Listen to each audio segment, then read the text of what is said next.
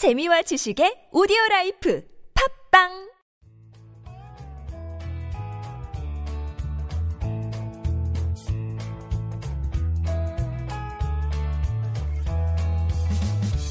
황홀하고 찬란한 광결인 창조적 유희. 여기는 한지훈의 고전에서 찾아낸 단단하고 수상한 심리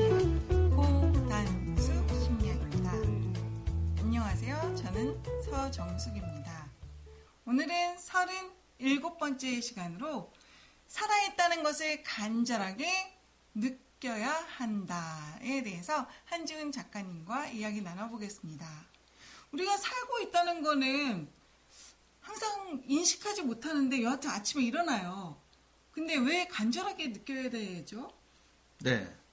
그, 제가 이 얘기를 한번 해보죠. 제가 대학교 다닐 때, 그, 우리 대학 그 화장실에서 가끔 보면 이 시가 적혀져 있었어요.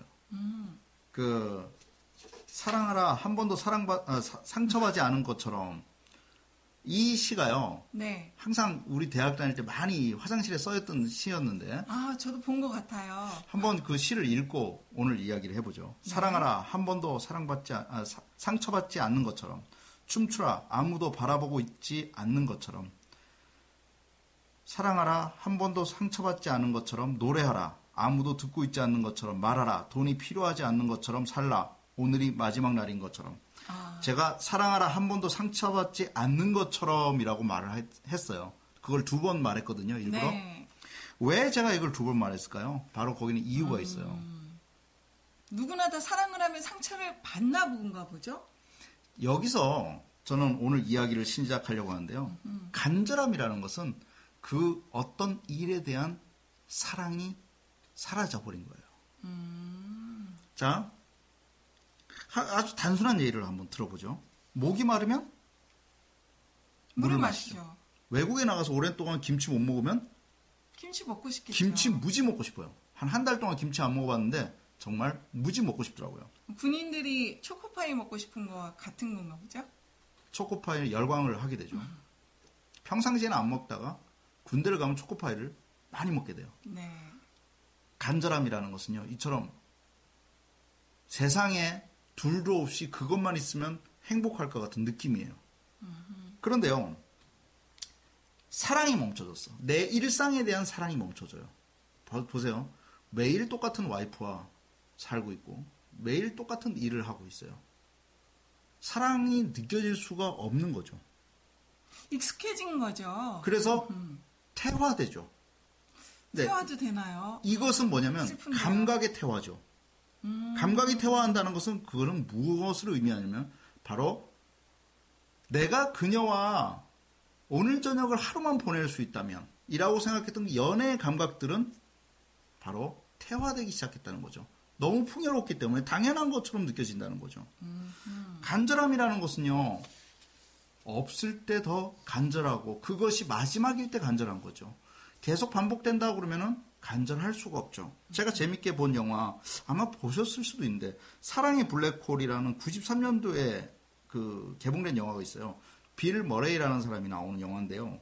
이거는 뭐냐면 매일 아침에 똑같은 날 아침에 이렇게 그 일어나면 매일 똑같은 날이에요. 예를 들어서 4월 15일이 오늘인데 그 다음 날도 또 4월 15일이에요. 계속 똑같은 상황이 연출되고 바깥에 나가면 똑같은 사람이 오고 똑같은 어, 회사 가면 똑같은 사람이 똑같은 말을 해요.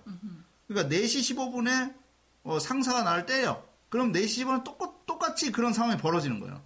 자, 그렇게 매일 아무리 벗어나려고 해도 그 날을 벗어날 수가 없어요. 그렇죠? 근데 그 영화의 끝부분에서 결국은 뭐라고 하냐면 그것을 깨는 것은 사랑이다라는 메시지가 던져지거든요. 그 사람이 그 나를 깨고 그 다음부터 이제 마법이 풀리고 이제 그 다음 날로 넘어가게 되면서 이 사람은 진실한 사랑을 얻게 돼요. 내 날짜에 대한 사랑 그리고 내 주변 사람들에 대한 사랑을 얻게 되는데요. 그럼 한번 물어봅시다. 나에게 간절함을 어떻게 줄 수 있을까요? 그것은 아주 간단한 논리가 있어요. 죽음이죠. 지금 서정숙 씨와 제가 이렇게 찍고 있는 이 영상 그리고 이 팟캐스트 이거 30년 뒤에 못하고 있을 거예요. 또 100년 뒤에 아무도 이것을 기억하지 못할 수도 있어요. 우리가 살 수 있는 이 순간은 한정되어 있다는 거예요. 우리가 숨 쉴 수 있는 이 공간도 한정되어 있다는 것입니다. 매일 똑같은 하루다, 매일 똑같은 직장이다, 매일 똑같은 일상이다라고 생각하지만 우리는 점점 퇴화되고 우리는 점점 늙어가는 것입니다.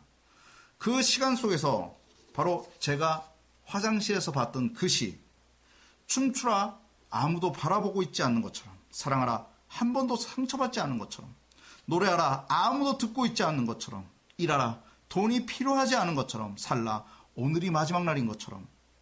맞습니다. 우리는 오늘 이 하루에다가 의미를 부여해야 됩니다. 바로 오늘이 마지막 날인 것처럼. 실제로 오늘 하루가 지나가면 이 하루는 다시 오지 않습니다. 우리 인생에 있어서 가장 젊은 날이 언제인 줄 아십니까? 바로 오늘입니다. 우리 인생에 있어서 가장 젊은 날은 바로 이 영상을 보고 있는 지금 이 순간입니다. 이제 진짜 일어나십시오. 다시 한번 비상을 하십시오. 그 어떤 환경적 요소도 우리의 간절한 꿈을 막을 수는 없습니다. 일단 실행이 우선입니다. 일단 몸을 움직여야 됩니다. 그리고 일단 해봐야 합니다. 테니스 치고 싶다면 지금 당장 테니스를 채라도 휘두르십시오. 춤추고 싶다면 춤추셔야 됩니다. 그것이 후회 없는 인생입니다. 그리고 우물쭈물하다가 시간이 다 가버리고 난 뒤에 나는 왜 그때 그것을 못했는가라고 후회해봤자 우리는 그 흘러간 시간을 잡을 수 없다는 것입니다. 간절함, 그것은 우리를 가슴 뛰게 합니다. 그리고 우리를 안락한 공간이 아니라 바로 신비로운 공간으로 안내합니다. 우리의 인생은 무기력하게 반복되고 또 삶 속에서 불평불만은 늘어날 것입니다. 그런데 한번 생각해 봅시다. 지루하지 않는 공간이 어디 있습니까?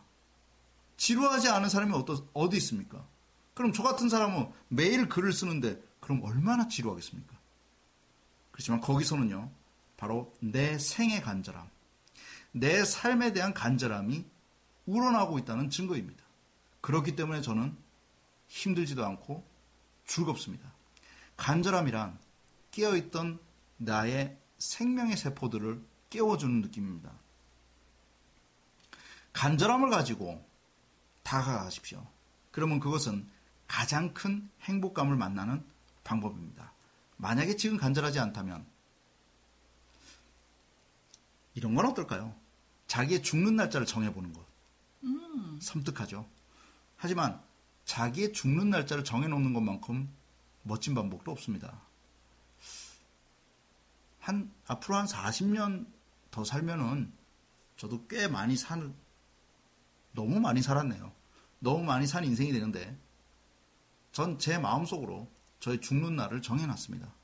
그럼 그다음부터 어떻게 될까요? 시간은 저의 저에게 금이고 보석이고 세상에서 가장 값진 것들. 내가 만나는 사람 모두는 값진 사람들이죠. 죽음의 시간을 윈도우 바탕화면에 흘러가게 만들어 보십시오. 죽음의 시간까지. 그러면 우리는 그 죽음의 시간까지 간절해질 수밖에 없는 것입니다. 간절함을 느끼십시오. 감사합니다. 네. 여러분, 우리 모두 사과나무 숲으로 밖으로 나가죠. 지금 저는 작가 한지훈이었습니다. 감사합니다.